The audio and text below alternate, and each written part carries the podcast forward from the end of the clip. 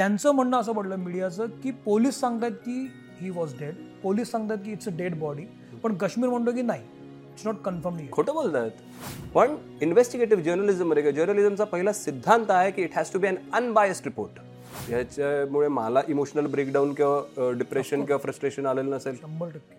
पण ते मी दाखवू शक ते दाखवायची मला मुभाई नाही. सो तेच की त्यांनी पंचनामा वाचला. पंचनाम्यात दिलं होतं का की त्यांची हलाखीची परिस्थिती आहे? पंचनाम्यात त्यांचं बँक बॅलन्स किंवा ते एकटेच राहत होते आणि त्यांचं कसं शोकांतिका झाली असं पंचनाम्यात तरी कुठे मेन्शन नव्हतं. जसं एक वाक्य आहे सच क्या होता है? हर एक का अपना अपना वर्जन होता है सच का. सो शोकांतिका हा शब्द जो इथे वापरला जातोय ती शोकांतिका खरं आत्ता आतमध्ये त्या रूममध्ये बसली आहे.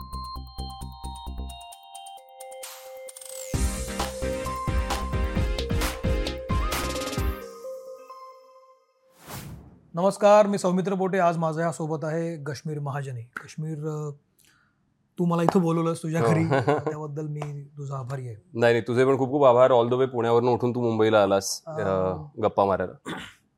सरळ थेट मुद्द्यात हात घालतो. प्रत्येक गोष्टीला तीन बाजू असतात. नाण्याच्या तीन बाजू असतात असं मला वाटतं. एक बाजू अशी की जी आपल्याला दिसते. दुसरी बाजू अशी की ज्याच्यावरून आपण आपलं मत तयार करतो. आणि तिसरी बाजू अशी की जी खरी बाजू असते. एक्झॅक्टली काय घडलं होतं? जनरली तिसऱ्या बाजूकडे आपलं लक्ष जात नाही. ती तिसरी बाजू आज तुझ्यासोबत मला बोलायची आहे. ती बाजू त्यानिमित्तानं लोकांसमोर येईल असे मला वाटतं. विषय सरळ सोट आहे. पंधरा तारखेला रवींद्र महाजनी गेल्याची बातमी आपल्याकडे आली. त्याच्यानंतर जे रिपोर्ट्स पेपरमध्ये आले आपल्या सगळ्यांना माहिती आहे. हा एक भाग. पण दरम्यानच्या काळामध्ये त्या बातम्या दुसऱ्या दिवशीची बातमी वाचल्यानंतर मी एक ट्विट केलं होतं. आणि जे मी इथे कन्फ्युज करणार आहे ते ट्विट केल्यानंतर खूप दिवस झाले. ते ट्विट अजूनही आहे. ते ट्विट असं होतं की इतका देखणा कर्तबगार अशा नायकाची अशी अखेर नामंजूर अशा पद्धतीचं माझं ते ट्विट होतं. आणि ट्विट झाल्यानंतर काहीच घडलं नव्हतं. काही दिवस गेले आणि त्याच्यानंतर एके रात्री मला काश्मीरचा फोन आला. आणि यातलं काहीही खोटं नाही आहे काश्मीरचा मला फोन आला आणि त्याचं म्हणणं असं होतं की तू असं ट्विट का केलंस? त्याच्यानंतर आमची बरीच वादावादी झाली. तो फोन खूप वेळ चालला. आणि मी त्याला हेही सांगितलं की नामंजूर म्हणजे मला कुणावर दोषारोप करायचं नव्हते पण हे असं व्हायला नको होतं असं माझं मत होतं म्हणून मी ते ट्विट केलं. पण काश्मीरचा एक मुद्दा मला खूप पटला नंतर की त्याचं म्हणणं असं होतं मी तुझा मित्र होतो ना तर मग तू मला का नाही फोन केलास? हे मला खूप पटलं. आणि मला असं वाटलं काश्मीर मी तुला फोन करायला पाहिजे होतं. मुद्दा हा नाही आहे की तू किती जवळचा आहेस किंवा तू माझा मित्र आहेस किंवा वॉडेवर काही असेल. पण ती माझी खूप साधी रिॲक्शन होती. पण त्या रिॲक्शनचा इतका बॅक असेल इतका त्रास कोणाला एखाद्याला होईल याची मला खरं कल्पना नव्हती जो तुला. त्रास झाला. आणि नंतर आपलं रात्री बोलणं झालं आणि त्यानंतर पूर्ण रात्र माझ्या डोक्यात ते होतं की मी तुला फोन करायला हवं होतं. आणि नंतर आपलं दुपारी पुन्हा बोलणं झालं. आणि ते माझं चुकलं मी काश्मीरला फोन करायला पाहिजे होता. I am very sorry for that पण हेच मी तुला सांगतो त्यावेळेला की मला कुणावर दोषारोप करायचा नव्हता. किंवा मला तुलाही काही बोलायचं नव्हतं मला काही माहीतच नव्हतं. त्या दिवशी सकाळी पेपरमध्ये जे मी वाचलं त्यामध्ये असं होतं की दोन दिवस घटना घडून गेली होती आणि कुणालाच कळलं नव्हतं आणि नंतर ते लक्षात आलं पण असं व्हायला नको हवं होतं कारण त्यांचे रवींद्रजींचे सिनेमे पाहत पाहत मी मोठा झालो होतो कोणाही बाबतीत असं होऊ नये म्हणून नियतीला ते म्हणणं होतं की हे म्हणणं नामंजूर. पण काश्मीरला ते हर्ट झालं तुझ्या फॅमिलीला किंवा अशा अशा सगळ्या इम्प्रेशन्स मी निमित्त ठरलो. पण अशा बातम्या आल्या होत्या कुठं. शोकांतिका आली होती कुठं दुर्दैव आलं होतं. अशा पद्धतीच्या बातम्या छापल्या गेल्या होत्या. त्याचा तुला त्रास झाला आणि म्हणून ते पहिलं कन्फ्युजन असं आहे की मी तुला फोन करायला पाहिजे होतं. पण मग त्या बोलण्यामध्ये आपलं असं झालं की नामंजूर हे तू का म्हणतोस ऑफकोर्स कारण असं घडून गेलं. तर तुझं याच्यावरचं काय म्हणणं आहे? तेच मी त्यावरतीच येईन ऍक्च्युली की नामंजूर मला तुझं हे कारण लोक तर खूपच वाईट साईट काही म- तोंडाला येईल ते बोलत होते. इवन कमर्शियल मीडिया जो आपला आहे तो पण त्यांची व्हर्जन्स वाटेल त्या शब्दामध्ये सेन्सेशनलाइज करून बातमी छापत होता. खरं माहीत नसताना कोणालाच. असं होतं. त्या मनाने तू व्यवस्थित डिसेंटली टाकलं होतंस. हेतू हा होता की तुला मी ॲक्सेसिबल होतो. म्हणून वाईट वाटण्याचा हेतू हा की मी सगळंच वाचत होतो. घाणेरडं घाणेरडं जे माझ्या सोशल मीडिया हँडल्सवरती लोक बोलत होते. ती सामान्य माणसं होती ती अनोळखी माणसं होती त्यांना दुसऱ्याचं काहीच माहीत नसतं. याला आपण एव्हरीडे सेडिझम म्हणतो. की एखादी व्यक्तीचं जर का काही आयुष्यात असं घडलं की ज्याच्यावरती आपण त्याला शिव्या घालायची आपल्याला संधी मिळू शकते आणि तर ती संधीला ते अधिकार समजतात कारण त्यांना जाब विचारणारं कोणी नाही. त्यांना एक प्लॅटफॉर्म उपलब्ध आहे. त्याच्यावरती त्यांना अकाउंटेबिलिटी नाही त्या ह्याच्यामध्ये. आणि एक काही क्षणांकरता एक पॉवरफुल झालेल्याचं जे एक सेन्स मिळतो. कारण आज आपला एवढा पॉप्युलेटेड देश आहे की त्यामध्ये पाच टक्के लोक वर्सेस पंच्याण्णव टक्के लोक आहेत. पॉवरचं जर का डिस्ट्रीब्युशन किंवा वेल्थचं डिस्ट्रीब्युशन पैशाचं आर्थिक डिस्ट्रीब्युशन जर का तुम्ही पाहिलं तर. तर पाच टक्के लोक आपण असं धरू की ते त्यांच्या आणि आर्थिक पण आपण बाजूला सोडू पण पाच टक्के लोक आपण अशी धरू की जे स्वतःच्या स्वप्नांच्या दिशेने मार्ग काढायला सुरुवात करतात सक्सेस अनसक्सेसफुल ते. नंतरचा भाग आहे पण त्यांच्यात ते धाडस असतं की मी माझ्या स्वप्नांना फॉलो करणार आणि पंच्याण्णव टक्के लोक तुम्ही पाहिले तर त्यांची जी स्वप्न जी पंधराव्या वर्षी चौदाव्या वर्षी बघितलेली असतात. त्यानंतर हॉबीजमध्ये कन्वर्ट होतात आणि ते एक नॉर्मल लाईफ लीड करायला सुरुवात स्वतःला समजवतात की नाही हे आपल्याला नॉर्मल नोकरी आणि हे ते वगैरे आपल्याला आपला प्रपंच तसाच सांभाळायचा आहे ही फक्त हॉबी राहू शकते आपली. सो ते त्यामुळे जी ही पाच टक्के लोक आहेत त्यांच्या आयुष्यात जर का त्यांना नावं ठेवायची संधी काही लोकांना मिळाली आता हे पंच्याण्णवचे पंच्याण्णव टक्के तसे आहेत असं मी जनरलाइज नाही करत पण त्यातनं काही सेडिस्ट लोक. असतात. की ज्यांना ही संधी जर का मिळाली की ह्याला आता आपल्याला शिवी घालायची संधी आहे आणि आपण घालू शकतो कारण. आपल्याला कोणी जाब नाही विचारणार त्याचं काहीतरी चुकलेलं असं सगळे म्हणतात. की ते येऊन घालतात. त्यामुळे त्यांचं मी काही मानत नाही. पण तू तसं काहीच केलेलं नाहीस तू तुझं मत मांडलंस पण मला असं वाटलं की त्या लोकांना ऍक्सेसिबिलिटी नाही माझ्याकडे. विचारायला की काय झालं. पण तुझ्याकडे ऍक्सेसिबिलिटी होती. तू एकदा विचारलं असतंस तर मला बरं वाटलं असतं. त्यामुळे थोडंसं वाईट वाटलं. त्यांचं काही वाईट वाटण्याचं कारण नाही त्यांचा माझा काही संबंध पण नाही. आणि ते का असं वागतात तेही मला माहिती आहे. ते मी आता एक्सप्लेन केलंच. तसं आहे. आता नामंजूर हा शब्द का माहिती आहे का? कारण त्यांना मंजूर होतं ते. त्यांना ते मरण मंजूर होतं. एक तर त्यांना कार्डियाक अरेस्ट झाली. म्हणजे डॉक्टर जेव्हा बोलले तेव्हा त्यांनी सांगितलं की ते तुमच्यासमोर जरी असते तरी सुद्धा क्षणात गेले असते. अशा प्रकारचं मरण आपण सगळेच म्हणतो की बाबा यातना विरहित. मरण यावं बाबा. झोपेत मरण यावं. कार्डियाक खटकन एक कळ त्या क्षणाकरता आली असेल आणि माणूस कधी गेला त्याला कळलं नसेल. सो त्यांना जाताना कुठलीच यातना नाही झाली. ज्या प्रकारचं लाईफ त्यांनी चूज केलं होतं ते त्यांनी चूज केलं होतं ते आत्ता नव्हतं चूज केलं या वयात. तर त्यांनी ते वीस वर्षापासून चूज केलं होतं. वीस पंचवीस वर्षापासून चूज केलं होतं. मी माझ्या पण मागच्या एका इंटरव्ह्यूमध्ये ते बोललोच आहे की ते वन साइडेड रिलेशनशिप होती. आमच्याकडनं होतं की तुम्ही आमच्याबरोबर राहावं येते वगैरे पण त्यांच्याकडनं होतं की त्यांना मनात आलं त्यांना फॅमिलीचा उपभोग घ्यायचा असेल तर ते यायचे. हळूहळू माझ्या आईनी पण माझी आई आयुष्यभर फक्त एकाच माणसाबरोबर राहिली किंवा त्याच्याकरता वाट पाहत राहिली. सो शोकांतिका हा शब्द जो इथे वापरला जातोय ती शोकांतिका खरं आत्ता आतमध्ये त्या रूममध्ये बसली आहे. की त्या एका माणसाची वाट पाहत थांबली आणि आता ती वाटच बघायची फक्त. तो माणूस कधी तिच्याकडे त्याच्या मर्जीने आला. फॅमिलीबरोबर त्याला जेव्हा कुठला सण साजरा करावा असं वाटला कधी काय करावं वाटलं ते त्यांच्या मर्जीने यायचे. त्यानंतर काही दिवस किंवा महिना दोन महिना राहिल्यानंतर त्यांना असं वाटायचं की नाही मला माझं फ्रीडम हवा आहे मला स्वच्छंदी स्वतःचं स्वतः जगायचं तेव्हा ते निघून जायचे. ते फायनान्शियली सबळ होते. सो कुठलंही असे हाल अशा हालतीत काही झालं तर अशा हालतीत काही नाही झालं. कारण ते फायनान्शियली स्टेबल होते छानपैकी. मुंबईला त्यांचा एक फ्लॅट होता. सो त्यांच्या आणि माझ्या आईच्या नावात होता. पुण्याला जे घर आहे ते आईच्या नावात होतं. त्याच्यावरचं कर्ज आईनी आणि मी मिळून गेल्या वीस वर्षात म्हणजे ते तर. मी बऱ्याच ह्याच्यात हे केलेलं आहे फेडलं. त्यात काही लॉसेस झाले होते ज्यात त्यांची तसं बघायला गेलं तर त्यांनी काही मुद्दाम कोणी स्वतःवर लॉस ओढवून आणत नाही. सो लॉसेस होते आणि त्यांना ते फेडता येणार नव्हतं त्यामुळे ते आम्हीच फेडलं फायनली आणि इकडच्या घराचं जेव्हा त्यांना विकायचं होतं. तेव्हा आईने त्यांना काही एक Sign हे करून. साईन करून दिली की बाबा तू एकटा राहतोस तुझ्या मनात असतं तुला फायनान्शियली कोणाकडे हात पसरायला नको. माझ्याकडे आम्ही क- कमवतोय हे करतो ते करतोय तुझं उद्या काही इन्कम थांबलं म्हणलं तर त्या फ्लॅटचे पैसे तू तुझ्याकडे ह्या तिने स्वतःहून सह्या करून दिल्या. आणि तरी वाट पाहत राहिली. आणि ते जेव्हा त्यांना वाटायचं स्वच्छंदी जगायचं तेव्हा ते एकटे जगायचे. केअरटेकर का नाही किंवा काय का नाही तर माझ्याकडे सुद्धा ह्या घरात सुद्धा आता इथे आपण जे इथे सुद्धा ते एक दोन महिने राहून गेले. येऊन.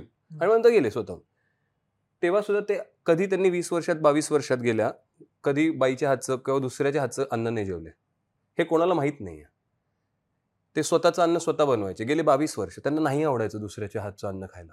पण इथं आल्यावर सुद्धा? इथे आले कोणाच्याही घरी गेले तरी ते किचनमध्ये जाऊन स्वतःच्या चपात्या आणि स्वतःची भाजी बनवून खायचे आणि स्वतःची डाळ. ते दुसऱ्याच्या हातचं अन्न खायचे नाहीत.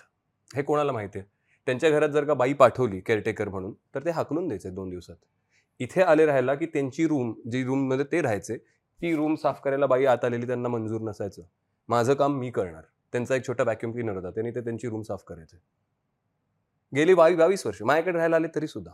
त्यांना केअरटेकर हा प्रकार आवडायचा नाही. त्यांना नामंजूर होतं की कोणाची मदत आपल्याला आपलं रोजचं जगणं जगण्यामध्ये घ्यावी लागते. हा राग केअरटेकर राग नव्हता. हा ही पद्धत होती जगण्याची. आवडायचं नाही कोणी. का काय गरज आहे? म्हणायचं. मी काय हातपाय चालतात माझ्याकडे वेळ आहे. माझा व्हॅक्युम क्लिनर आहे. का ती येऊन माझं झाड? मला नाही आवडत. मी माझं माझं साफ करणार. माझ्या पद्धतीने. पण म्हणजे तिकडं कधी राहायला गेले? वीस बावीस वर्षापूर्वी राहायचं तिथेच राहायचं ते केव्हाच आम्हाला आमच्यापासून वेगळे ते मी पंधरा वर्षात असताना वेगळे झाले होते. तेव्हा आम्ही पुण्यात होतो. तेव्हा पुण्यामध्ये वरती खालती असं घर होतं आमचं म्हणजे तीन मजले. सो खालच्या मजल्यावरती ते राहायचे वरच्या मजल्यावरती आम्ही राहायचो. आणि त्यानंतर एका काळानंतर ते मुंबईलाच शिफ्ट झाले त्यांच्या घरामध्ये. म्हणजे त्यांचं आणि आईचं जे तिकडे कांदिवलीला एक घर होतं इथे जवळ त्याच्यामध्ये. सो आणि ती त्याच्यात कोणावर राग नाही. ती त्यांची सवय होती. एखाद्या माणसाला एकटं राहायला आवडतं. एखाद्या माणसाला नाही आवडत की कोणी जसं काही काही लोक असतात त्यांना तुम्ही जर का उठताना जरा हे झालं वयस्कर जरी असं त्यांना हात दिला त्यांना राग येतो झटकतात. ते म्हणतात का? मला नाही आवडत. मी स्वतःची काळजी नाही घेऊ शकत का? ह्या माणसाचा स्वभाव होता. ह्यात कोणावर राग किंवा काय नाही ही पद्धत होती त्यांची. त्यामुळे त्यांना नव्हतं मंजूर केअरटेकर येते वगैरे. सो हे इवन ते जेव्हा हे त्यांचं निधन झालं त्याच्या एक आठवडा आधीपर्यंत ते जिमला जात होते तिकडे. त्यांचं छान जगणं सुरू होतं ते जिमला जात होते हवेशीर ठिकाणी. आता तू म्हणालास की जसं आता आपण म्हणतोय की काही लोकांनी हे पण टाकलं अडगळीच्या खोलीत गेले छोट्या खोलीत गेले. अरे एक बेसिक आहे की त्यांनी आता जर का ठरवलं असेल की मला एकटं राहायचं आहे मला माझ्या माझ्या पद्धतीने एकटं राहायचं आहे. तर असा माणूस त्यांना त्यांच्याकडे होतं बँक बॅलन्स ते टू बी एच के घेऊ शकले असते छान. पण जेव्हा त्यांना केअरटेकर आलेली आवडत नाही त्यांना स्वतःकरता कोणी जेवण केलेलं आवडत नाही तेव्हा असा माणूस दोन बी एच के मेंटेन करत बसेल का? बेसिक प्रॅक्टिकल डिसिजन त्यांनी एक स्टुडिओ अपार्टमेंट घेतलं जेच at the age of seven seventy five cross केलेला माणूस सेव्हन्टी सेव्हन सेव्हन्टी एटला स्वतःचा जेव्हा व्हॅक्यूम फिरव फिरवणार आहे तेव्हा त्याला एक स्टुडिओ अपार्टमेंट मेंटेन करणं जास्त सोपं नाही का जाणार? त्यामुळे त्यांनी स्टुडिओ अपार्टमेंट घेतलेलं होतं. हवेशीर होतं डोंगराच्या पायथ्याशी होतं तळेगावला. छानपैकी. आणि छान त्यांची स्वतःची गाडी होती त्यांचं स्वतःचं स्टुडिओ अपार्टमेंट होतं ते व्यवस्थित त्यांनी ठेवलेलं होतं त्यांचं फर्नि वेल फर्निश्ड होतं छानपैकी. आता त्यांच्याकडे ती केअरटेकर का नाही हे का नाही ते का नाही ह्याचं आता आपल्याला उत्तर मिळालं की ती त्यांची पद्धत होती राहण्याची. आणि गेल्या तीन वर्षात काय झालं होतं की त्यांनी खूपच अलुफनेस केला होता क्रिएट म्हणजे इवन हे जे फोन वगैरे आमचे होते ते सगळे ब्लॉक केले होते त्यांनी. मग मध्यंतरी ते आमच्या घरातनं परत इथे थोडे दिवस राहिले आणि मग परत त्यांना एकटं राहायचं होतं म्हणून एकटे गेले राहायला. आणि मग त्यानंतर बऱ्याचदा म्हणलं की मुलगा झाला मला. तर मुलाचं फक्त त्यांनी चेहरा पाहिला होता जन्मता. पण त्यानंतर ते गेले निघून आणि मग त्यानंतर ते परत आलेच नाही. सो मी फोन बिन करत होतो की या भेटायला की तुम्ही जिथे तिथे मी येतो आणि भेटवून देतो. कारण छोटे आता मोठा व्हायला लागलाय. सहा सात महिने झाल्यावर मला वाटलं की चला तुम्हाला माझ्याबरोबर नाही राहायचंय तुमच्या बायकोबरोबर नाही राहायचं कोणाबरोबर नाही राहायचं मला असं वाटलं की त्यांना पाहिल्यावरती तरी. त्यांचं जरा मन पिघळेल असं होईल. तर मी त्यांना फोटोज पाठवायचो त्याचे व्हिडिओज पाठवायचो मधनं की हे फोटोज व्हिडिओज पाहिल्यावरती तरी असं वाटेल. मी त्यांना म्हटलं की तुम्हाला आमच्या कोणाबरोबर नाही राहायचं असेल तरी ठीक आहे पण त्याला तुमचा सहवास लाभू दे. आणि तुम तुम्हाला पण त्याचा सहवास लाभला तुम्हाला छान वाटेल ना. तू. आहे तर. तर एक दोनदा त्यांनी ते पाहिलेले होते आणि त्यानंतर तिसऱ्या चौथ्यांदा मी जेव्हा व्हिडिओ आणि फोटो टाकला तेव्हा त्यांनी ब्लॉक करून टाकला माझा फोन हे तीन साडेतीन वर्षापूर्वीची गोष्ट आहे. सो ते बहुतेक त्यांना आता मी ही त्यांची बाजू पण तुला समजावून सांगतो की ते कसे होते. ह्याच्यात काही ब्लेम गेम किंवा हे नाही. करते माझे. वडील होते फायनली. सो इतर कोणाला काय त्यांच्याबद्दल वाटतं त्याच्यापेक्षा जास्तच मला. त्यांच्याबद्दल वाटणार. सो त्यांची बाजू सांगतो त्यांना बहुतेक ते हळवे व्हायला लागले त्याचं पाहिल्यावरती आणि त्यांना ते नको होतं की बाबा परत ह्याच्यात आपण अडकू म्हणून त्यांनी माझा फोन ब्लॉक केलेला असणार आहे म्हणजे त्यांनी काही म्हणजे ह्याच्यात मी त्यांना काही असं की कसे होते बघा कठोर आणि काही निर्दयी आणि असं वगैरे काही नाही त्यांना उलट असं ते सारखं सारखं मेसेजेस वाचून त्यांना असं असेल की बापरे आता आपण इथे परत ओढले जाणार आणि आपलं परत एकटं राहायचं त्यामुळे ते नकोच ते दूरच राहिलेलं बरं. कारण उद्या आले नातू अशी अटॅच झाले तर नातू परत विचारणार काय हे ते वगैरे हे सगळं मी त्याच्या त्यांच्या डोक्यातले विचार सांगतोय काय असू शकतात हे मी फक्त अज्युम करू शकतो आता.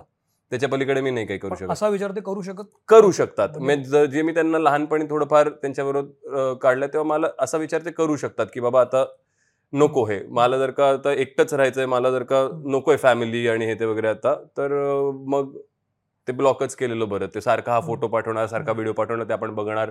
मग आपल्याला मनाला कसं तरी होणार. त्यामुळे त्यांनी माझा फोन ब्लॉक केला. आईनी फोन करायचा प्रयत्न केला की अरे काय? नातवाला तरी भेट वगैरे. तर ते तिचाही ब्लॉक केला. माझ्या बायकोचाही ब्लॉक केला. सो त्यानंतर आम्हाला एक अंदाजा आला की ही डझन वॉन्ट अशा वेळेस की he doesn't want a contact also आणि मग अशा वेळेस the only thing you can do is respect a person's opinion choice of living it's is choice of living त्यांची पद्धत आहे तो स्वभाव आहे.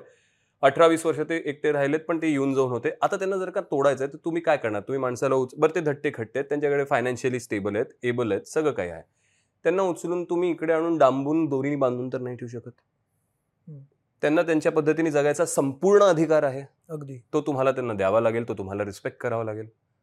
मग तीन वर्षांना आम्ही तो रिस्पेक्ट केला. फक्त आम्ही माहिती काढत असायचो की बाबा कुठे आहेत काय आहेत तळेगावात होते ते पण आम्हाला लक्षात आलं की तळेगावमध्ये आता राहत आहेत तिकडे त्यांनी एक एक्झर्बिया नावाच्या सोसायटीमध्ये एक काहीतरी घेतला आहे फ्लॅट वगैरे. वगैरे. सो तशी माहिती कानावरती यायची की ठीक आहेत बाबा आहेत. आणि तो फ्लॅट गेल्यानंतर त्यांच्याकडे व्यवस्थित पैसे वगैरे आहेत सो त्यांचं ते करतायत. सिक्युरिटीचं काय तुम्ही म्हणाल तर ते कसे होते तुम्हाला माहिती आहे ना? ते उंच धिप्पाड रांगडा हे. मी आता आवाहन करतो सोशल मीडियावरती जे कोणी अरे म्हातारा बापाला सिक्युरिटी काय? वगैरे वगैरे. मी आता तुम्हाला सांगतो तुम्ही जर का गेला असाल ना काका मी तुम्हाला तुमची काळजी घेतो मला. तर त्यांनी मुस्कटात ठेवून परत पाठवलं असतं की तू कोण माझी काळजी घेणारा त्यांना काही गरज नव्हती सिक्युरिटीची he was a strong man त्यांचं तर तुम्ही कोण माझं रक्षण करणार आहे? ही पद्धत होती त्यांची राहायची. त्यांच्याकडे लायसन्स रिव्हॉल्वर होती स्वतःची. ज्याच्यात लाईव्ह राऊंड भरलेले असायचे. जी आम्हाला नंतर पोलिसांनी हँड ओव्हर केली ती आता मी सरेंडर करणार आहे. त्यांचं डेथ सर्टिफिकेट हातात आलं की. So he was like that की मी ही वॉज अन मी माझी एक स्टोरी टाकली होती की let's let a star be a star.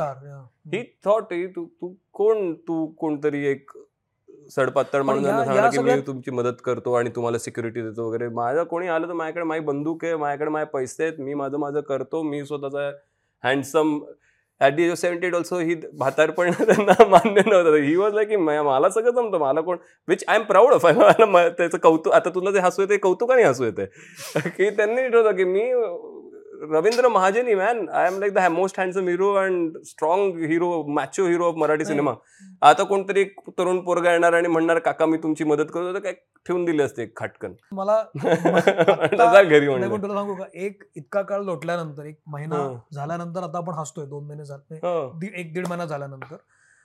पण अं, तीन वर्ष मग तुमचा कॉन्टॅक्ट कसा होता की नव्हता? पूर्ण थांबलो होतो. पूर्ण थांबलो होतो. फक्त आम्ही बाहेरनं माहिती काढत होतो कुठे आहेत काय आहेत वगैरे. काही काळ ते माझ्या बहिणीचं घर होतं ते तिकडे ते बहिणीच्या नवऱ्याला भाडं देऊन राहत होते. मग काही काळानंतर आय गेस त्यांना पुण्याला ते शिफ्ट झाले कारण त्यांना जरा हे मुंबईच्या धकाधकीत आणि इथे काही ना चांगली हवा ना चांगलं हे तर तिकडे ते जी सोसायटी लक्षात आली की ती डोंगराच्या पायथ्याशी अशी छान निसर्गात आहे तिकडे त्यांनी फ्लॅट मला तू सांगतोस ते मी समजू शकतो. पण मला आता एक असं वाटलं की कश्मीर रवींद्र महाजनी. हा हे जे नाव आहे ना. त्याचं बॅगेज तू खूप आधीपासून घेतलंयस. पंधराव्या वर्षापासून. आणि मग तू खूप कमी वयामध्ये अकॅडमी सुरू केली. स्वतःच्या पायावर उभारायला प्रयत्न केलास आईसोबत होती. आणि जे ॲज तू सांगितलंस त्याप्रमाणे खूप लवकर त्यांनी ठरवलं की आपण वेगळे होऊया. जेव्हा असा एक कर्ता पुरुष निर्णय घेतो तेव्हा त्याचं बॅगेज त्याच्या मुलावर आणि कुटुंबावर येतं. हे बॅगेज आधीपासूनच इतकं होतं का? बॅगेज म्हणजे काय? बॅगेज असं नाही हे बघ मी पंधरा वर्षाचा होतो अवघा माझी जस्ट दहावी झालेली होती. आणि त्यावेळेस कळलं की कर्ज आहे आणि ते निघून त्यांनी निघून जायचा निर्णय घेतला आणि त्यांनी सांगितलं की तुम्ही बघा आता कारण घर आईच्या नावावर होतं. सो आणि मग नंतर बँकेची लोक त्यांची ते रिकव्हरी डिपार्टमेंटची माणसं कशी असतात? आणि पंधरा वर्षी अगदीच भीती वाटते रे एकदम. आणि एकटी बाई. ते अचानक आठ किती दहा लहान आठ दहा. पुरुष आले. आणि एकदम घर सील करणार नोटीस लावणार. हो हो हो. आम्ही बँकेत जाऊन त्यांच्या हातापाया पडून सांगितलेलं आहे की बाबा नसले तरी सुद्धा आम्ही फेडू. जर का आम्ही येऊन शकतो तर ह्याच्यावर तुम्हाला आमची इंटेंट दिसते त्यामुळे सील कारण तुम्ही घर काढून घेतलं तर आम्ही जाणार कुठे? मग आम्ही तुमचं कर्जही नाही फेडू शकणार. मग त्यांनी आमच्याकडे लिखित घेतलं की दर महिन्याला पण म्हणलं पण मी तुम्हाला एक टाकी काही नाही देऊ शकणार एवढे पैसे. मला तुम्ही एक हफ्ता लावून द्या छान. आणि मी हळूहळू तुमचं फेडू. फेडायला सुरुवात करतो. आणि तेवढं त्यांनी मग ऐकलं अगदीच हे करून. आणि त्यावेळेस त्यांनी कोऑपरेट करायचं ठरवलं. त्यामुळे मग ते सुरू झालं आणि तिकडनं म्हणजे इतपत आमचं होतं की रात्रीचं जाऊन आम्ही रस्त्यावर पोस्टर्स लावणं हे ते वगैरे. मग मला पकडलं जर का पंधरा सोळा वर्षाचा तरुण पोरगा पोलीस पकडतील. मग आमची एक घाणेडी लावणार अगदी म्हणजे आता हे सगळे पोस्टर्स वगैरे आता माझ्या हो हो हो? हो हो. आणि आई मग ती आमची अगदीच बॅटर्ड अशी घाणेडी मारुती एट हंड्रेड होती जी अगदीच मग कधीही तुटून पडेल अशी. कुठं ना कुठला पार्ट तुटून पडेल सांगता नाही. ती ती घेऊन यायची. म्हणायची मी थांबते रस्त्यावरती कारण पोलीस बिलीस आले तर मग वयस्क मोठी बाई आहे म्हणल्यावरती. तुला नाही तर प्रॉब्लेम येईल. तिथपासनं आम्ही सुरुवात करत हळूहळू इव्हेंट्स मिळवले मी. इव्हेंट मॅनेजमेंट कंपनी झाली. माझी संस्था डान्सची सुरू झाली. कॉर्पोरेट इव्हेंट्स करायला कॉर्पोरेट इव्हेंट्सनी मला मेजरली पैसे दिले. डान्स इन्स्टिट्यूटमध्ये तेवढा पैसा नाही मिळत. कॉर्पोरेट इव्हेंट्समध्ये तुम्ही पैसे कमवता. खरं म्हणजे ते फेडायला मला कॉर्पोरेट इव्हेंट्सनी हे केली. आणि पंधरा ते एकवीस पूर्ण केल्यानंतर एकविसाव्या वर्षी फायनली मी कर्ज फेडून टाकलं. आणि त्यावेळेस आईला मी पहिल्यांदा म्हणलं की आता नेक्स्ट इव्हेंट जो येतो त्याची मी वाट बघतोय. कारण आज पहिल्यांदा सहा वर्षानंतर मी कमवलेला पैसा किंवा आपण कमवलेला पैसा हा असा उचलून कोणाला द्यायचा नाही गरज नाही सहा वर्ष कंटिन्युअस पंधरा ते एकवीस फक्त इकडनं पैसा यायचा तो असं बघायचा वावा केवढे आले आणि देऊन टाकायचा. परत यायचा. आणि फक्त का मान मोडून काम करायचं. एवढंच आम्ही केलं. सो आता माझी बीएमडब्ल्यू आहे. आता तो एवढ्या मोठ्या फ्लॅटवर राहतो. अरे बापामुळेच झालंच नाही ते वगैरे असं जे काय बोलतात ना आता हे सगळं झाल्यानंतर माझं असं म्हणणं आहे की अरे ह्या सगळ्या एकतर तुम्ही असं बोला त्यांनी मला काही फरक पण पडत नाही कारण माझ्या आजूबाजूच्या लोकांना आणि असा अत्यंत मोठा समुदाय आहे. म्हणजे सोशल मीडियावरती सुद्धा मला एकालाही परत बोलायची गरज नाही पडली कारण हळूहळू सामान्य माणसंच ज्यांनी माझा प्रवास बघितलेला आहे तीच उलट ह्या. सगळ्यांना बोलायला लागली. सो मग मला काही बोलायची वेळच आली नाही. सो पण ते त्यामुळे मला त्याचं काही पडलेलं नाही. पण हे सगळं जे आलं हे हे कमवलेलं आहे खूप मेहनत करून. आजही त्याच्याकरता खूप मेहनत करतो खूप घासतो आणि परिवाराला धरून ठेवून परिवाराची काळजी घेत घेत हे कमावलेलं आहे. सो त्याच्यामुळे त्याचं कुठलं बॅगेज मी तरी नाही घेत आता. पण मला कारण मला. माहिती मी कुठनं आलोय. तर त्या तेवढ्या ह्याच्यातनं आल्यानंतर आता कुठलं बॅगेज ठेवणं हे करणं ते करणं हे हे खूप छोट्या गोष्टी आहेत. मला सगळ्यांना विचारलं तुला ट्रोल्सचा त्रास होतो का? मी पण तसं म्हटलं की तू केल्यानंतर मला वाईट वाटलं कारण मी तुला मित्र समजतो मी ऍक्सेसिबल होतो. बाकी ट्रोलचा मला त्रास नाही होत मला माहिती आहे ते ट्रोल्स आहेत ते ते- त्यांना सेडिझम दुसरं जसं रस्त्यावरती काही भांडण झालं कोणाचं आणि एखादी व्यक्ती चुकलेली असेल असं चार लोकांनी निर्णय घेतला तर त्या चुकलेल्या व्यक्तीचं ज्याच्याबरोबर भांडण झालं त्या- त्याच्या गाडीचा धक्का लागला असेल समोरच्याला. तर तो ज्याला धक्का लागला तो त्याशी भांडायला लागला की पाहिलेस ना तू पाच लोक येऊन त्याला थोबाडीत मारतात. त्यांचा काही संबंध नसतो त्या भांडणाशी किंवा त्या धक्क्याशी सुद्धा हळूहळू ज्याला धक्का लागला तो पण निघून. जातो पण हे बदला मारत राहतात. कारण त्यांना अधिकार मिळतो कोणी विचारलं तर का मारतोयस? तर त्यांना अधिकार मिळतो अरे त्यांनी धक्का दिला म्हणून मी मारतोय. त्यांच्याकडे व्हॅलिडेशन असतं त्याचं. ह्याच व्हर्च्युअल व्हर्जन इज ट्रोल्स नाही ट्रोल्स मी समजू शकतो. कारण त्याला चेहरा नसतो त्याला तू धरू शकत नाही. कमर्शियल मीडियावर तुझा इतका राग काय? नाही. म्हणजे- आता जसं मी तुला म्हणलं की हेच की हलाकीची परिस्थिती. आता मी तुम्हाला सगळं ह्याच्यात कुठे हलाकीची परिस्थिती होती? नव्हती हलाकीची परिस्थिती. मी सांगतोय त्यांच्या आत्म्याला नाही मंजूर राहणार कोणी असं लिहिलेलं हलाकीच्या परिस्थितीत गेले. त्यांचा आत्मा कसा विसवत असेल की काय हलाकीची परिस्थिती? त्यांना आवडायचं नाही असं कोणी बोललं माझी हालत. त्यामुळे मला I don't need anybody I Ravindra Mahajani who the hell you telling me की you should live like this will take care of you who the hell you I am bloody Ravindra Mahajani I will take care of my I am strong I I am self sufficient ते हालाकीच्या परिस्थितीत अडगळीच्या खोलीत वाचत होतं मला असं होतं की अरे पण या ही नॉट लाईक इट पण या सगळ्या इश्यू मध्ये जेव्हा ती शोकांतिका व्हॉट घडली या या सगळ्या घट- घटना ते कळायला दोन दिवस लागले कारण त्यांनी अलोफनेस पत्करलं. एक संन्याशासारखं लाईफ ते लीड करायला लागले होते. ते कोणाशीच बोलायचे नाही शेजाऱ्या पाजाऱ्यांशी सुद्धा जर का त्यांनी काही संबंध ठेवले असते रोजच्या येण्या जाण्यातलं वगैरे वा वागणं ठेवलं असतं तर कदाचित कळलं असतं लवकर. सो ती एक कळ आली त्या क्षणात त्यांचा. आत्ममुक्त झाला त्यातनं या आपल्या ह्याच्यातनं. आणि त्यानंतर कळायला दोन दिवस लागले कारण कोणाशीच संबंध ठेवला नव्हता. मित्र त्यांचे जुने फोन करून म्हणायचे अरे रव्या भेटत नाही बोलत नाही लहानपणापासूनचे जुने तरुण तरुण स्ट्रगल काळापासूनचे मित्र. घट्ट एकदम चड्डी बड्डी ज्याला आपण म्हणतो. म्हणायचो की नाही ते आमच्याबरोबर पण नाही कॉन्टॅक्ट ठेवत त्यांना नाही ठेवायचा आहे कोणाशी कॉन्टॅक्ट तर अशा वेळेस तुम्ही सोडा त्यांना पण या सगळ्या झोनमध्ये ज्या मराठी मीडियाला मी ओळखतो की मला जितपत माहिती आहे. तुला पण मीडिया माहिती आहे कारण तुझे आजोबा. संपादक होते हरा महाजनी आणि हो. तुला ते माहिती आहे की कशा पद्धतीने. साधारण पत्रकारिता होते. मराठीमध्ये आज सुद्धा म्हणजे मी मेनस्ट्रीममध्ये मध्ये जरी नसलो तरी मला माहिती आहे की एखादी जर काही अशी घटना कळली कोणीतरी गेल्याचं कळल्यानंतर आपण निदान दोन तीन गोष्टी कन्फर्म करतो एक. आपण डॉक्टरांकडनं कन्फर्म करतो दुसरं. आपण त्यांच्या फॅमिलीला विचारतो की हे खरं घडलंय का अं, नाहीतर पोलीसचा रिपोर्ट आणि family is somebody who is in the same line तो मीडिया मला ऍक्सेसिबल आहे परत मी तेच म्हणतो की त्या त्यांना मी ऍक्सेसिबलच नसतो. मी कुठे परदेशात राहणारा आय टी सेक्टरमध्ये काम करणारा मुलगा असतो. तर मग त्यांनी स्वतःचं वर्जन ही झालं. ही घटना घडल्यानंतर जेव्हा. पोलिसांनी त्याचा त्यांना कळलं. पोलिसांना कळलं की असं काहीतरी घडलंय. त्यांना. माहीत नव्हतं ही व्यक्ती कोण आहे. पण जेव्हा हळूहळू कळायला लागलं तेव्हा मीडियाला जेव्हा रिपोर्ट कळला तेव्हा मीडियाने तुला संपर्क साधला नाही? फर्स्ट हँड रिपोर्ट मिळायच्या आधी मला एक दोन मीडियातल्या लोकांनी कॉन्टॅक्ट केलं होतं जेव्हा मी मुंबईवरनं पुण्याला चाललो होतो. कशासाठी? हे मला बातमी जेव्हा आली तेव्हा की दार उघडत नाहीत बाबा आणि तर मी म्हणलं की दार तर तिकडनं मला आधी काही सांगितलं नाही त्यांनी खरं काही सांगितलं नाही. तर नाही त्या घर मालकांनी. सो कदाचित त्यांना ते असेल की टेन्शन येईल काय येईल उगाच त्याला आधी येऊ दे इकडे असं.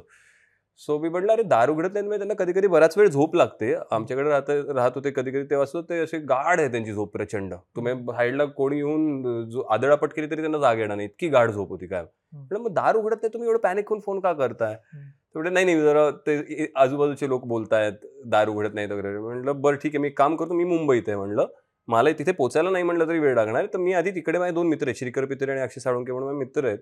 आणि अक्षय तो माझं सगळं डान्स इन्स्टिट्यूटवर त्याचं सगळं बघतो. त्या दोघांना मी फोन केला आणि म्हणलं तुम्ही पुण्यात तुम्ही पटकन जा तुम्ही तिकडे एक अर्ध्या पाऊण तासात पोचाल. काय आहे ते बघा दार उघडत का नाहीत काय नाही काही जर का आजारी असतील थोडं बरं वगैरे नसेल तर इमिजिएटली ॲम्ब्युलन्स बोलून हे करा. मी इकडनं निघालोच आहे.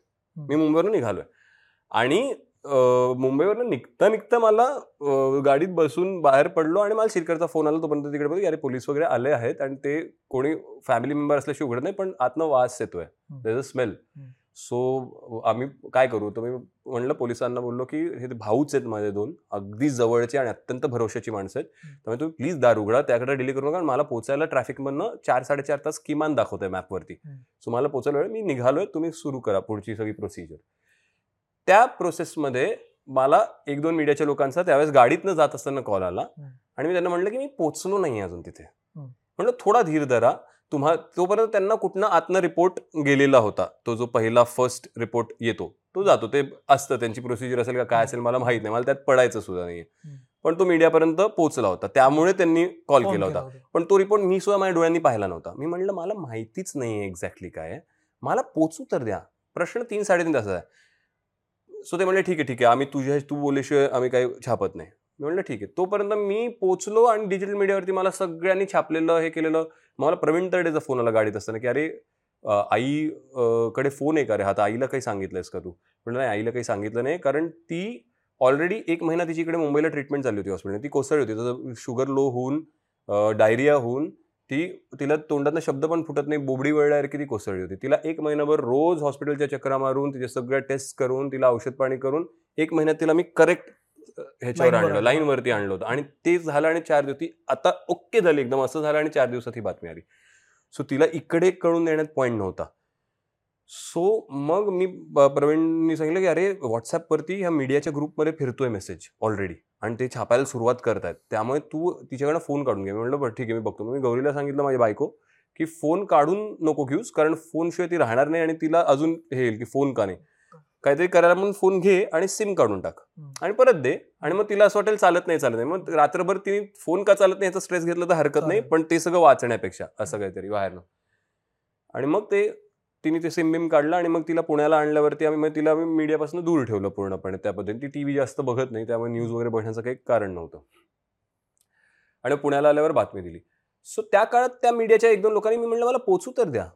पण पोचेपर्यंत त्यांनी टाकल्या होत्या बातम्या. आणि मग मला लक्षात आलं की त्यांना धीर ते जरी त्यांनी मला सांगितलं असेल. की थांबतो आम्ही तुझ्याकरता तरी सुद्धा त्यांना वर्ण प्रेशर आलं असलं कारण बाकी मीडियानी टाकायला ज्यांनी मला कॉन्टॅक्ट नव्हता केला त्यांनी टाकायला सुरुवात केली होती. आणि अगदी चवीनी लोकांनी वाचावी अशा पद शब्दांमध्ये टाकायला की निधन झालं हे नाही. दुःखद निधन शोकांतिका अडगळीच्या खोलीत हालाकीची परिस्थिती वाईट अवस्थेत सोडले गेले. मग भगवान दादांशी कंपेअर करायला लागले ह्याच्याशी कंपेअर करायला लागले असं झालं की मग आणि मग त्या प्रेशरमध्ये कदाचित ह्यांनी पण छापून दिलं. कारण- त्यांना असं आलं असणार की अरे सगळे छापतात तुम्ही का थांबलात? नाही जनरली दोन गोष्टी असतात की अशी जर घटना घडली तर चंद्र पोलिसांचा जो पंचनामा असतो. तो तुमच्याकडे येतो. हो तो सगळ्यांना लागू असतो. म्हणजे हो. सगळ्यांना देतात. हो. सगळ्या रिपोर्टर्सना क्राईम रिपोर्टर जो असतो तोच घेत असतो. त्याच्यामध्ये असतं की अशा अशा पद्धतीचा मृतदेह सापडलेला आहे आणि तो. असं असं असल्याचं कळतं आधार कार्ड वगैरे ते चेक करतात पोलिसांना आधार कार्ड. सापडलं त्या खोलीमध्ये कारण हे सगळं घडल्यानंतर आय वॉज व्हेरी अपसेट जे तू मला बोललास की मी तुला फोन करू शकत होतो. मग मी तर आता मेनस्ट्रीममध्ये नाही आहे पण माझा मुद्दा असा आहे की जो तुला त्रास झाला तो आमच्या माध्यमांनी तुला फोन का नाही केला हो. काय घडलं होतं तीन? तास थांबू नाही शकले कारण मग मी जेव्हा पाहिलं तेव्हा असं लक्षात आलं की जो पंचनामा होतो त्याच्यामध्ये कळतं की असं असं घडलं. आधार कार्ड होतं ते गेलेले आहेत. It's it's a dead body. त्यानंतर जर त्यांनी तुला संपर्क केला नसेल नाही केला कोणी. तर छापून टाकलं. तेच मी म्हणतोय कोणीच केला नाही. आणि अशा पद्धतीने झाल्यावरती तर एकदा विचारेल ना माणूस की अरे का असं झालं? एकदा तर विचारा. जे मी आता सगळं एक्सप्लेन केलं विचारा. सांगितलं असं मी की नाही हलाकीची परिस्थिती नाही अडगडीची खोली नाही असं काही नाहीये. थांबा मी सगळं एक्सप्लेन करतो. पण त्यांनी परस्पर छापून दिलं. पुण्यात पोहोचलास कधी त्या दिवशी? त्या दिवशी रात्री साडेबारा एकला पोचलो मी. मी गेलो डिरेक्टली त्यांच्या मॉर्गमध्ये गेलो. मग ती त्यांची वेळ संपली होती. मग दुसऱ्या दिवशी सकाळी आम्ही बॉडी क्लेम करायला परत गेलो. मग रात्री आम्ही तिकडे जवळच्या एका हॉटेलात राहिलो. आणि मग तिघं जण आम्ही ते दोन माझे मित्र आणि मी पोलिसांसोबत सकाळी जाऊन बॉडी क्लेम केली. सो ते झालं. सो तेच की त्यांनी पंचनामा वाचला. पंचनाम्यात दिलं होतं का की त्यांची हलाकीची परिस्थिती आहे? पंचनाम्यात त्यांचं बँक बॅलन्स किंवा ते एकटेच राहत होते आणि त्यांचं कसं शोकांतिका झाली असं पंचनाम्यात तरी कुठे मेन्शन नव्हतं. मग हे ह्यांना कुठून सुचलं? मला न विचारता ह्यांना हे सुचलं कुठून की शोकांतिका? त्यानंतर मी टी व्हीवरती एकदा पुढच्या आठवड्यात न्यूज पाहिली तर आम चल मीडिया तरी मी समजू शकतो मीडिया मीडिया. आपण ते सोडून देऊ. माझ्या इंडस्ट्रीची लोक काही एक दिग्दर्शक एक ऍक्टर एक बाई आहेत कोणतरी अवॉर्ड फंक्शन करणारं त्या मला चॅनलवरती दिसल्या. तिकडे माझ्या वडिलांचा फोटो. आणि की कसं म्हातार वयात आपल्याला कोणी बघायला नसतं. अशा वेळेस मराठी कलाकारांकडे पैसा कधी नसतो आणि अशा वेळेस कसं आता मराठी कलाकारांनी आपली म्हातारपणाची सोय लावली पाहिजे कारण आपल्याला कोणी बघायला नसेल आपल्याकडे पैसा मिळाला नसेल तर आपण मग असं मरण आणि माझं पित्त खवळायला लागलं. असं म्हणलं तुम्ही तरी जर का उद्या मला कोणी म्हणलं न्यूज चॅनलवाला की अरे असं असं झालंय डेथ. तर तू इंडस्ट्रीतला आहेस तू ह्याच्यावरती भाष्य करायला येतोस का इंटरव्ह्यूमध्ये? तर ती जर का एखाद्या दुसऱ्या ॲक्टरचे वडील असतील तर मी पण एक ॲक्टर किंवा डिरेक्टर किंवा प्रोड्युसर म्हणून माझं कर्तव्य नाही की मी असा इंटरव्ह्यू द्यायला चाललो आहे ऑन नॅशनल मीडिया. तर मी एक फोन करून विचारावं की एक्झॅक्टली काय घडलंय? मला खरी परिस्थिती म्हणजे मला तिकडे जाऊन नीट बोलता येईल? नाही. ते गेले तिकडे बोलायला लागले.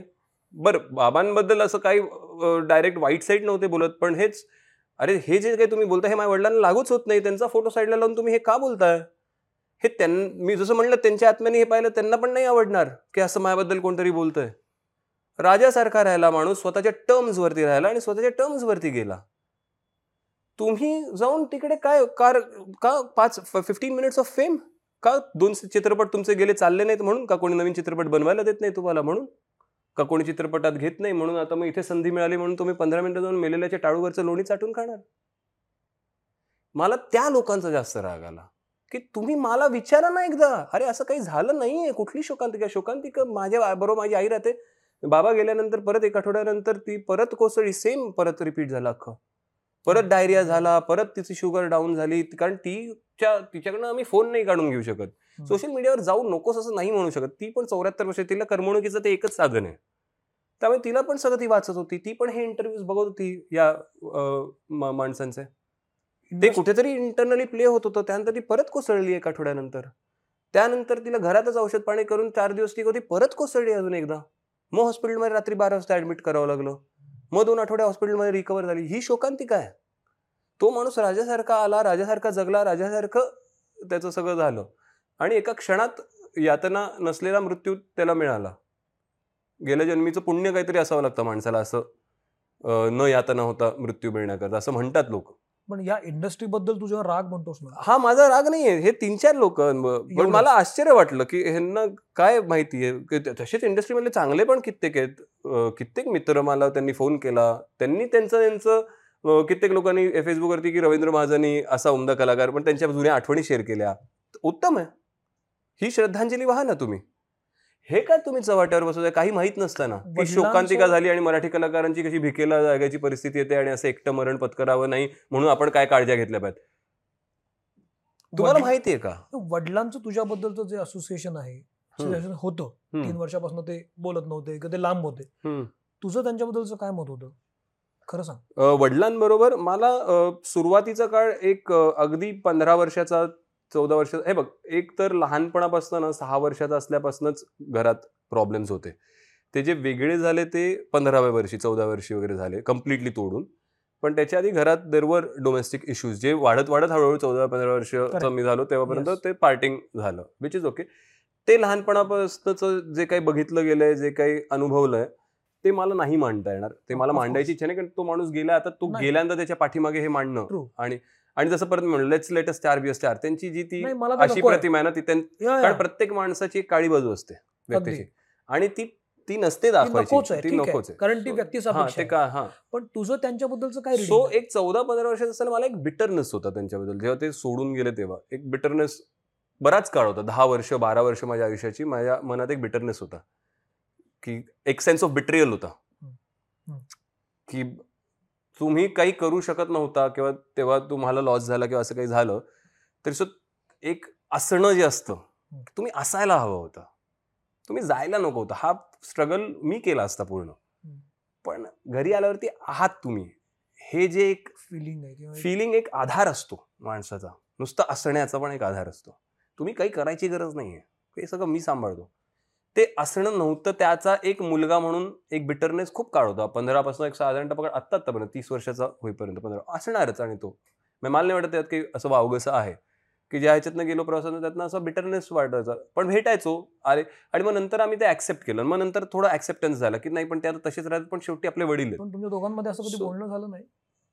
मी पंधरा सोळा वर्षाचं असताना झालं. त्यानंतर मी तीस तीस तीस झालं ना कारण तुम्ही सिनेमात काम करत होता. हो, तुम्ही एका हो, सिनेमात हो. काम केलं होतं. ऍक्सेप्ट केलं होतं ना. आता ते झालं गेलं. आता जर का त्या माणसाला कधीतरी वाटतं आपल्याबरोबर तुला- राहावं तर मग तेवढा वेळ बापाचा सहवास लाभतो.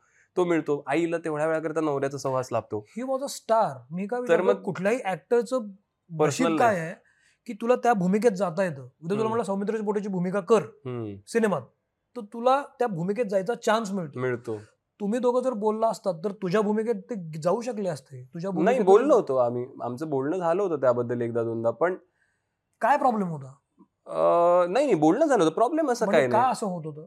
का असं होतं मग त्यांचा चॉईस होता. त्यांची ती राहण्याची पद्धत होती आणि त्यांचं एक काय तुला सांगू माहितीये का? की बाबांना सुखी राहण्याकरता खूप सोपं सुद्धा काय होतं माहितीये का? की ते कुठली गोष्ट अशी मनात धरून हे नाही करायचे. म्हणजे जे आता मी तो बिटरनेस घेऊन जगलो. त्यांनी त्यांचं त्यांचं प्रत्येकजण आपापलं एक कन्व्हिनियंट विश्व बनवतं. एक फॅन्टसी वर्ल्ड असतं की जसं एक वाक्य आहे सच क्या होता है? हर एक का अपना अपना वर्जन होता है सच का. There is nothing called truth प्रत्येकाचं आपलं आपलं जगणं सोपं करण्याकरता आपल्याला रात्री झोप लागण्याकरता प्रत्येकाचं आपलं एक वर्जन बनतं खऱ्याचं. काय? आपल्या सोयीनुसार. आपल्या सोयीनुसार की ज्यांनी आपलं कॉन्शियन्स आपल्याला कॉन्शियन्स आपलं खाणार नाही आपल्याला. आपलं अंतर्मन आपल्याला खाणार नाही. आपण शांततेत राहू शकतो. आणि ते बाबांना खूप इझिली जमायचं. त्यामुळे त्यांना सुखी राहणं फार सोपं होतं. जे माझ्या आईला नाही जमत. जे मला नाही जमत. मला ते खदखदत राहतं आतमध्ये. आणि असं होतं की नाही हे चूक आहे हे चूक आहे. नाही असं नसलं पाहिजे. हे दुरुस्त केलं पाहिजे. त्यांचं तसं नाही. हे झालं गेलं सोडून द्या. आता पुढचं काय? बाबा नीट राहूया. हां ते त्यामुळे झालं. ते त्याचा माझा काही संबंध नाही. ते तुम्ही तुमचं बघा. ते माझं ते ती हे नाही मी बाबा जेवढं करायचं तेवढं केलं. मी असं हे केलं. बस सोडून दिलं. आणि आता मी माझ्या मार्गी आता मी माझं माझं जगतोय ना तुम्ही आता मला उगाच येऊन त्रास देऊ नका. मला ते विषय नको. मला ते हे नको. हे ही? पद्धत होती जगण्याची साधारण. So मग एक दोनदा तो विषय काढल्यानंतर असं झालं की साधारणतः असंच की एक अठ्ठावीस पंचवीस कधी बत्तीस अशा वयाच्या ह्याच्यामध्ये काढलेले आहेत ते आदनमधनं विषय. पण त्यानंतर असं झालं की जाऊ दे ना आता तो माणूस येतोच कधीतरी भेटायला. त्याचा सहवास महिना दोन महिना लावेल आपल्याला. त्यानंतर तो त्याच्या मनात आला की जातो. मग माझी मूवी रिलीज जेव्हा झाली होती तेव्हा थोडा जास्त काळ ते राहिले. कारण त्यांना ते मुलाची मूवी रिलीज झाली तो होता. आणि मलाही बरं वाटत होतं की कधीच न सोबत असणारा वडील हम्म. जर का या काळात आहेत तर आपल्यालाही बरं वाटतं त्याचं. सो तर एक काइंड ऑफ तो पार्ट स्विच ऑफ करून टाकलेला होता. की तिक तो तिकडे हातच नको घालायला त्या जुन्या गोष्टींमध्ये. आत्ता येत आहेत ना आत्ता छान जर का राहता येत असेल हे दोन महिने जर का आईला आनंद मिळणार आहे मला आनंद मिळणार आहे बहिणीला माझ्या आनंद मिळणार आहे की बाबा आहेत. आणि त्यांनाही आनंद मिळतोय ते करायचं त्यांची आता इच्छा आहे ते करायची. तर ह्या याच्यात उगाच खाजवून खरूज कशाला काढायची? की पूर्वी तुम्ही असं का केलं तुम्ही असे का वागलं? वगैरे नाही ना सोड ना तो माणूस तसा नाहीच आहे. त्यांचा तो ट्रि ट्रिगर पॉईंट ते स्विच ऑन स्विच ऑफ खूप छान करू शकायचे. त्यांची तशीच पद्धती लहानपणापासून. तुम्ही त्यांच्या बहिणीला विचार. त्यांची मोठी बहीण अजूनही माझी आत्या पुण्यामध्ये राहते. कमलिनी फडके म्हणून. त्या लेखिका आहेत स्वतः. आता नाही आहेत ऑब्व्हियसली तेव्हा लिहायच्या. त्यांनी ऐंशी ओलांडी आता. सो तिला विचारा. तर रवी हा कायम तसाच होता. इट वॉज लाईक की काल रात्रीचं आज जसं तुला मी बोलणं झालं तर रात्रभर तू त्याच्यावर विचार केला. मा तुझ्या जागी जर का सौमित्रपटच्या भूमिकेत रवींद्र महाजन असते तर रात्री त्यांनी काय जे बोललं असं बोललं असं फोन बंद केला असं समोरचा दहा दिवस विचार करत बसला तर ते दुसऱ्या दिवशी असणं मस्तपैकी एन्जॉय सतत मॉर्निंग वॉक घ्या जिम करा विसरूनही गेले असते असं काय बोलणं झालं वगैरे. त्यांनी कट ऑफ करून टाकलं असतं. नाही. पण या सगळ्या सिनारिओमध्ये काश्मीर जेव्हा ही घटना घडल्यानंतर ज्या मीडियाने तुला फोन केला त्यांना तू थांबवण्याचा केला. थांबा मी पोचतोय कारण पोचलोच. नव्हतो. दिस बघितलंच नाही मी माझ्या वडिलांना काय परिस्थिती आहे काय आहे. मला फक्त ऐकिवाद गोष्टी आहेत. ऐकिवाद गोष्टीवरती मी कुठलं कन्फर्मेशन कसं देऊ? मला जाऊन बघू तर दे वडिलांना. काय झालंय काय बघू दे मला? सांगतायत लोक काही लोक अर्धवट सांगतायत तिकडची. मग मीडिया पण तुझ्यावर चिडू शकतो ना? की तू तुला जे घटना पोलिसांना कळलं दुपारी एक दोन वाजता त्यांनी तुला इन्फॉर्म केलं चार पाच वाजता तुला पोचायला तीन साडेतीन का झाले? मीडिया सगळा थांबला असेल ना तुझ्यासाठी की तू येशील रिॲक्ट होशील काहीतरी मला. चार साडेचारला कळवलं मीडिया पोलिसांनी. आणि त्यानंतर मला बारा साडेबारा वाजले पोचायला. त्यात पाच सहा तास वेळ लागला? हो मुंबईत ट्रॅफिकमध्ये हा एक बेसिक आहे. तू संध्याकाळी कधी ट्रॅफिकमध्ये अडकलास जर का तर अडकत अडकत दोन अडीच तास कसेही जातात बाहेर पडायला कधी कधी मुंबईतनं. मी साधारणतः साडेचारला आमचं पहिलं कम्युनिकेशन झालं. त्यानंतर पावणे पाच पाचच्या सुमारास माझं माझ्या दोन मित्रांशी कम्युनिकेशन झालं. तेव्हापर्यंत मला एवढंच सांगितलं होतं की दार उघडत नाही आहेत हे नव्हतं सांगितलं त्यांचं निधन झालं की माझे मित्र जेव्हा तिकडे पोचले तेव्हा त्यांनी मला सांगितलं की कश्मीर वास येतोय आतनं आणि पोलीस पोलीस आलेत हेही मला माहिती नव्हतं. मला घरमालकाने सांगितलं की दार उघडत नाही तर तुम्ही जरा एकदा फोन लावून बघता का? तर फोन लावला तर फोन त्यांचा स्विच ऑफ येत होता. मग त्यानंतर ते म्हणाले मग जरा दार उघडून मी म्हटलं झोप लागली असेल एक दोन तास वाट बघूया. त्यामुळे नाही नाही ते शेजारची खूप कंप्लेंट करतात. मला कळेच ना की का एक माणूस दार उघडत नाही तुम्ही एवढी का कंप्लेंट करताय? झोप लागली असेल माणसाला दोन तीन तास थांबा तर. हे असं स्मेल आहे आणि हे हे चित्र मला सांगितलं तिकडे. आहे. जेव्हा मी मीडियाशी बोललो वेगवेगळ्या पत्रकारांशी बोललो की असं का? तुम्ही फोन करू शकत होता काश्मीरला. कारण काश्मीर मराठी इंडस्ट्रीमध्ये कोणालाही रिचेबल आहे. फक्त सौमित्राला असं नाही. त्यांचं म्हणणं असं पडलं मीडियाचं की पोलीस सांगतायत की ही वॉज डेड पोलीस सांगतात की इट्स अ डेड बॉडी पण काश्मीर म्हणतो की नाही. इट्स नॉट कन्फर्म खोटं बोलतायत. इट्स नॉट कन्फर्म आहे मला कन्फर्म नव्हतं ना झालं. असं असू शकतं ना. पोलिसांनी मला नव्हतं सांगितलं इट्स डेड बॉडी मला तिकडे पोचला माझा मित्र तेव्हा मला साडेपाच सहाच्या सुमारास मला कन्फर्म केलं गेलं की स्मेल येतो यातनं तेव्हा मी स्वतःच्या मनाशी मानलं की okay he I think is no more पण तरी सुद्धा इट्स अ डेड बॉडी हे मला प्रवासात कुठेतरी सांगितलं गेलं की अरे असं असं आहे आणि हे आहे. त्यांचं निधन झालं म्हणजे हिज हिज नो मोर हे मला प्रवासात सांगितलं. त्यावेळी त्यानंतर मला प्रवीण तडेचा फोन आला. मी म्हणलं मग आईचा मी सिम कार्ड काढून घेतलं वगैरे. आणि त्यावेळेस सुद्धा एक सभ्य माणूस काय करेल अशा जर का सांगितलं हो ते गेलेत आणि असं असं झालंय असं मी फोनवरती अरे मला मी माझ्या वडिलांना बघू तर एकदा. म्हणलं काही मी आत्ता तुम्हाला कन्फर्म नाही करत आहे. तुम्ही काही आत्ता छापू नका तीन तास माय करता तीन चार तास तुम्ही माय करता थांबा एवढं तुम्ही थांबला तुम्हाला दुपारी कदाचित आली असेल माहिती जी माझ्यापर्यंत आली नव्हती मला सांगितलं गेलं नव्हतं. संध्याकाळी मला जेव्हा कळलं माझ्या मित्र जेव्हा तिकडे पोचले आणि त्यांनी मला खरं काय ते सांगितलं कारण बाकीचे लोक सांगायला कदाचित घाबरत असतील की बाबा माणूस एकदम शॉकमध्ये जाईल का? किंवा अशी बातमी मिळाली होती कसा रिॲक्ट करेल? माहीत नाही त्याला येऊ दे इकडे. म्हणून माझे मित्र गेले होते त्यांनी जेव्हा सांगितलं तेव्हा मला कळलं. सहा साडेसहाला मला कळलं. त्यानंतर बारापर्यंत मला वेळ लागला पोचायला तिकडे. बारापर्यंत थांबू आणि मला मीडियाचा फोन आला तो संध्याकाळी साधारणतः आठ साडेआठला आला. मला अजूनही आठवतं आठ साडेआठ नऊच्या सुमारास मी वाशीला पोचलो होतो. वाशी क्रॉस करत होतो. त्यावेळेस मला मीडियाचा फोन आला. त्यावेळेस पर्यंत मला सांगितलं होतं ऑलरेडी ह्या लोकांनी की स्मेल आला आणि आम्ही उघडतोय दार आणि येते वगैरे आणि हिज नो मोर हे ते. पण त्यावेळेस तू मला सांग की एका मुलाची मनस्थिती काय असेल? मग मीडिया काय एक्सपेक्ट करत? मीडिया मीडिया मीडिया म्हणजे काय? ही पण माणसंच आहेत ना. त्यांचे आई वडील आहेत की नाही आहेत? त्यांना लहान बाळ पोरं बाळ आहेत की नाही आहेत? तर तुम्ही गाडी चालवताना मी माझ्या वडिलांचा चेहरा पण नाही बघितला तेव्हा काय एक्सपेक्ट करता की मी तुम्हाला सगळी बातमी अगदी सारवासारव करून सांगू? मी सांगतो त्यावेळेस असा माणूस काय सांगेल की मी ट्रॅव्हल करतोय मी तिकडे पोचतोय मी अजून काही पाहिलं नाही स्वतःच्या डोळ्यांनी. मला बघू द्या मी तुम्हाला तीन चार तासात सगळं कन्फर्म करतो. तो तीन चार तासाचा तुम्ही अवधी नाही देणार. आणि नसेल त्याचं तर नका देऊ. पण मीडिया तुझ्यावर चिडला असेल ह्यांना अधिकारच नाही चिडायचा. क- तुला असं वाटत असेल की त्यांना चिडायचा अधिकार आहे हे जे मी सांगतो त्यानंतर तर बरं ठीक आहे मग मी काहीच करू शकत नाही त्यावरती. मग चिडत बसा. पण तीन चार तास एक माणूस नाही मागू शकत की मला आत्ता बातमी कळलेली आहे. पण मी आता तुम्हाला काही कन्फर्म करत नाही कारण मी पोचलो नाही स्वतः तिकडे. मला प्रत्यक्ष डोळ्यांनी सगळं बघू दे आणि मी सगळं तुम्हाला नीट सांगेन. काय घडलंय कसं घडलंय काय झालं माध्यम तुझ्याशी पण तोपर्यंत तुम्ही जर का असं छापलं की त्यांचं निधन झालं ते एका तळेगावच्या एका घरामध्ये त्यांचं निधन झालं जिकडे ते भाड्याने राहत होते इतपत बातमी छापली असेल तर मला त्याच्यावरती काहीच हे नव्हतं. त्याचं जे चवीने सेन्सेशनलायझेशन केलं गेलं हालाकीच्या परिस्थितीत अडगळीच्या खोलीत शोकांतिका झाली ह्या शब्दांवरती मला आक्षेप आहे. ते तुम्ही विचारायच्या आधी का छापलेत. तुम्ही report I can not stop anybody त्यांनी दुपारी रिपोर्ट केलं असतं की रवींद्र महाजनचं निधन झालं तरी सुद्धा मला त्यांच्यावरती काही राग कारण तो ते त्यांचं काम आहे. रिपोर्टिंग इज दर जॉब पण इन्व्हेस्टिगेटिव्ह जर्नलिझममध्ये जर्नलिझमचा पहिला सिद्धांत आहे की it has to be un unbiased report तुम्ही तुमचे बायसेस टाकून सेन्सेशनलाइज नाही करू शकत. जोपर्यंत तुम्ही तुमचं इन्व्हेस्टिगेशन पूर्ण नाही झालं. True. हम्म. सो मग शोकांतिका हलाखीची परिस्थिती वाईट निधन झालं असं निधन झालं तसं हे नका द्याव ॲडजेक्टिव्ह का लावताय? मग दिस इज रॉंग जर्नलिझम तुम्ही इन्व्हेस्टिगेट केले का? तुम्हाला माहिती आहे का बाची सगळी बॅक स्टोरी करेक्ट मग it can't be biased it has to be un unbiased report of facts ते एका घरामध्ये राहत होते भाड्याने राहत होते. त्यांचं निधन झालं. दोन दिवसानंतर कळलं एकटेच राहत होते. मान्य ठीक आहे. तू इतक्या दिवसानंतर का बोलतोस? इतके दिवस कुठे होतास मग? इतके सगळे लोक बोलत होते ट्रोल करत होते. तुला फोन करून इतरांनी विचारलं असेल की तू का बोलत नाहीयेस?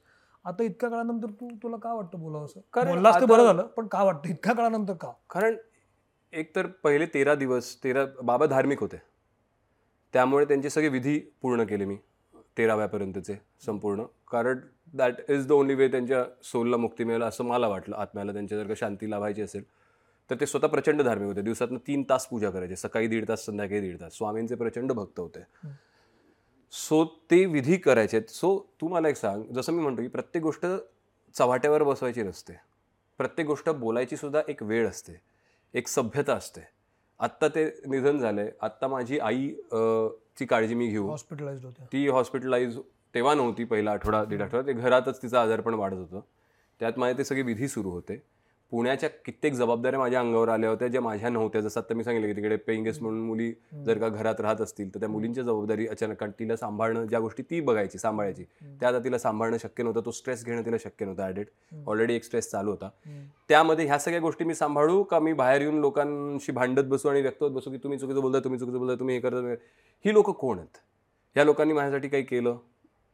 आणि करणं अपेक्षितही नाही आहे पण करणं जेव्हा अपेक्षित नाही आहे तेव्हा मी त्यांना इतकं महत्त्व त्या काळात दिलं पाहिजे का मी ह्या सगळ्या जबाबदाऱ्या पार पाडणं माझ्या आईची काळजी घेणं आणि त्यांचे सगळे विधी संपूर्ण करणं. आणि मला असं वाटतं की जोपर्यंत आत्म्याला शांती लाभत नाही तोपर्यंत त्या जवळच्या लोकांनी सुतक सोडेपर्यंत उगाच बाहेर जाऊन बडबड करू नये त्याबद्दल. ही बेसिक आपली सभ्यता आहे आपलं कल्चर आहे. तोपर्यंत मला कोणाशी बोलायचीच इच्छा नव्हती. त्यानंतर पुढे का व्यक्त झाला नाहीस? माणसाला रिकवर व्हायला तर एक थोडा वेळ लागतो. मी माणूस आहे. मा मी जरी दाखवत मला तुम्ही एक लक्षात घ्या मला मी ह्या सगळ्याचा माझ्यावरती काही परिणाम झाला नसेल ह्याच्यामुळे मला इमोशनल ब्रेकडाऊन किंवा डिप्रेशन. किंवा फ्रस्ट्रेशन आलेलं नसेल. शंभर टक्के. पण ते मी दाखवूही शक ते दाखवायची मला मुभाई नाही. कारण ते जर का तरुण मुलगा घरी येऊन फ्रस्ट्रेटेड रडत बसला तर ती ऑलरेडी जी कोसळली होती माझी आई ती अजून जास्त खचली असती. सो माझं खच्ची जो मी झालोय ते मी दाखवूही शकत नाही. कारण ते तो विकनेस जर का मी आता ह्या काळात दाखवला तर ती एक व्यक्ती गेली एक माणूस गेला माझा दुसऱ्या माणसाला तर सांभाळतो. ती तिचं काही बरं वाईट झालं त्या काळात तर? आपल्या पोराला अशा अवस्थेत पाहून? त्यामुळे त्यावेळेस अगदी संयम आणि शांत आणि एकदम धीरगंभीर राहणं अत्यंत गरजेचं होतं. कुठल्याही गोष्टींनी रिॲक्ट नाही व्हायचं कुठल्याही गोष्टींनी चिडचिड नाही करायची कुठल्याही गोष्टींनी इमोशनल नाही होऊन जायचं. कायम एक स्माइल चेहरा ठेवता म्हणायचं मी आहे. तू नको काळजी करू. आई काही झालं की म्हणायचं मी आहे ना तू नको टेन्शन घेऊ. सगळं सांभाळतो. होऊन जाईल होऊन जाईल. हे होऊन जाईल होऊन जाईल मध्येच एक दीड महिना गेला रे. सगळं सांभाळत सांभाळत. मग नंतर तिचं हॉस्पिटलायझेशनच झालं. तर ते हॉस्पिटलायझेशनच्या मध्ये मी इकडे येऊन इंटरव्ह्यू देऊन माझी बाजू मांडत बसू का? काय मूर्खपण आहे? चोवीस तास मी तिच्याबरोबर कोकिलाबेनला होतो मुंबईत. आता आता कशा आहेत त्या? आता एकदम टचवूड गेले तीन दिवस. अगदी ओके? आणि तिचं आणि माझ्या छोटूचं अगदी व्योम माझं. चार वर्षात अगदी अगदी अगदी. अरे बापरे बापरे. खूप प्रेम. खूप प्रेम. फाट. मला असं वाटतं की या या इंटरव्ह्यूमधून तुझी बाजू कळणं फार महत्त्वाचं होतं. कारण वेगवेगळ्या लोकांचे वेगवेगळे आडाखे असतात. वेगवेगळ्या जी दुसरी बाजू असते की. काय असू शकेल. तर खूप लोक खूप पद्धतीनं बोलत होते की दोन दिवस होऊन सुद्धा वडिलांच्या कॉन्टॅक्टमध्ये नव्हता का मुलगा? दोन दिवस फोन करत नाही असं कसं होऊ शकेल? हो. इतकं सगळं असतं पण कॉन्टॅक्ट कसा नसतो? वगैरे वगैरे अनेक गोष्टी होत्या. पण मला असं वाटतं की या या इंटरव्ह्यूमधून ही खरी बाजू कळली असेल. पुन्हा जसं तू म्हणालास की हे सत्य आहे. हो. त्याच्या सोयीनुसार कोणी कसा अर्थ घ्यावा हे ज्याचं त्याचं आहे ह्याच्यात मला त्याचं. पडायचं नाही आणि तूही पडू नको पडणारच नाही पण तुला मी सांगू का आता जसं भरपूर लोक बोलले पण मला एक अगदी तू समाप्तीच्या आधी हे बोलावंसं वाटतं काही लोकांकडे कारण काही जसं आपण म्हणतो ना की हे घाणेडी माणसं जी असं घाणेडी का काही असो सेडिस्ट असो काही असो पण त्याबरोबर चांगली लोक पण आहेत सोशल मीडियावरती. एक एक मला उदाहरण आठवत. म्हणजे अशी हजारो उदाहरण आहेत ती नाही देऊ शकत पण एक मला उदाहरण अगदी कारण आम्ही हसलो त्यावरती घरी. एका माणसाने काहीतरी पुण्याचंच कुठलं तरी आहे त्यांनी लिहिलं होतं की अरे तू निराश केलंस मित्रा तुझ्या ह्या अशा वागण्याने मी निराश झालोय. त्यावरती भरपूर लोकांनी त्यालाच ट्रोल केलं. मला पण एका मुलीने फार मस्त लिहिलं ती म्हणाली की पहिली गोष्ट म्हणजे अहो गश्मीर महाजनींना असं वाटावं की तुम्हाला निराश नाही करू. असं तुमचं काय कर्तृत्व आहे आयुष्यात? ते पहिलं मला सांगा. की गश्मीर महाजनींना वाटावं की अरे याला नको हा निराश करायला. असं त्यांना वाटावं. असं तुम्ही तुमच्या? आयुष्यात काय केलंय? हे पहिलं मला सांगायला त्या मुलीचं इतकं कौतुक वाटलं. हे किती करेक्ट बोलली म्हणलं. आणि मग त्यानंतर लोक सुरू झाली त्यांना बोलायला. सो अशी ही लोक आहेत जी उभी राहिली ज्यांना जी सुज्ञ आहेत. उगाच सोशल मीडियाचा प्लॅटफॉर्म आपल्याकडे म्हणून वाटेल ते बरड सुटत नाहीत अशी लोक नाही आणि मला असं वाटतं अशी अशी लोक वाढली पाहिजेत. हो हो. म्हणजे इथं या मित्रमंडळावर तू आलास मला फार बरं वाटलं. कारण आपलं जे फोनवरचं बोलणं झालं ते मला आपल्यापुरतं ठेवायचं नव्हतं. कारण माझ्या मनात पाप नाहीये. नाही, नाही. तुला दुखवायचं नाही. नव्हतं आणि मी कसा आणि मी तुला म्हणलो ना की मला तू उलट सगळ्यात. डिसेंट मानलं होतं तुझं. माझा वाईट वाटणं कारण मी मित्र आहे म्हणून. अगदी. त्याच्या पलीकडे काय नाही. हा प्लॅटफॉर्म असा आहे की जिथं मी मला वाटतं ते बोलू शकतो जिथं तू तुला वाटतं ते बोलू शकतोस. इतकं नितळ असतं जगात. हो. सगळं संपलेलं नाहीये. हो. त्यामुळे तू तुझी बाजू मांडलीस मलाही बोलता आलं त्यानिमित्तानं तुझ्या समोर काही गोष्टी क्लिअर करता आल्या. आणि याबद्दल मी तुझा खरंच आभारी आहे. इथून पुढचं जगणं तुझं खूप छान होईल छान व्हावं. तुझ्या कुटुंबाला ज्या गोष्टी हव्या आहेत ज्या गोष्टींना तू पाहतोयस फ्युचरिस्टिक व्ह्यूजमध्ये त्या सगळ्या तुला मिळवत आनंद असावा सगळ्यांमध्ये. असं मला मनोमन वाटतं. तू. बोललास मला बरं वाटलं काश्मीर. येस इथं मी थांबतो. मला काहीही पुढं फार बोलायचं नाही आहे ही खरी बाजू आहे. ही त्याची बाजू आहे. जो या सगळ्या स्टेजमधनं गेलेला आहे. तुम्हाला काय वाटतं? मला काय वाटतं? माध्यमांना काय वाटतं? हा सगळा ह्या सगळ्या बाजू आता तुमच्यासमोर आहेत. आता सगळं तुम्ही ठरवा. आता आपण काय विचार करायचा? कसा विचार करायचा? काश्मीर तू आलास बोललास. मला खूप बरं वाटलं. थँक्यू राहू. Thank you thank you thank you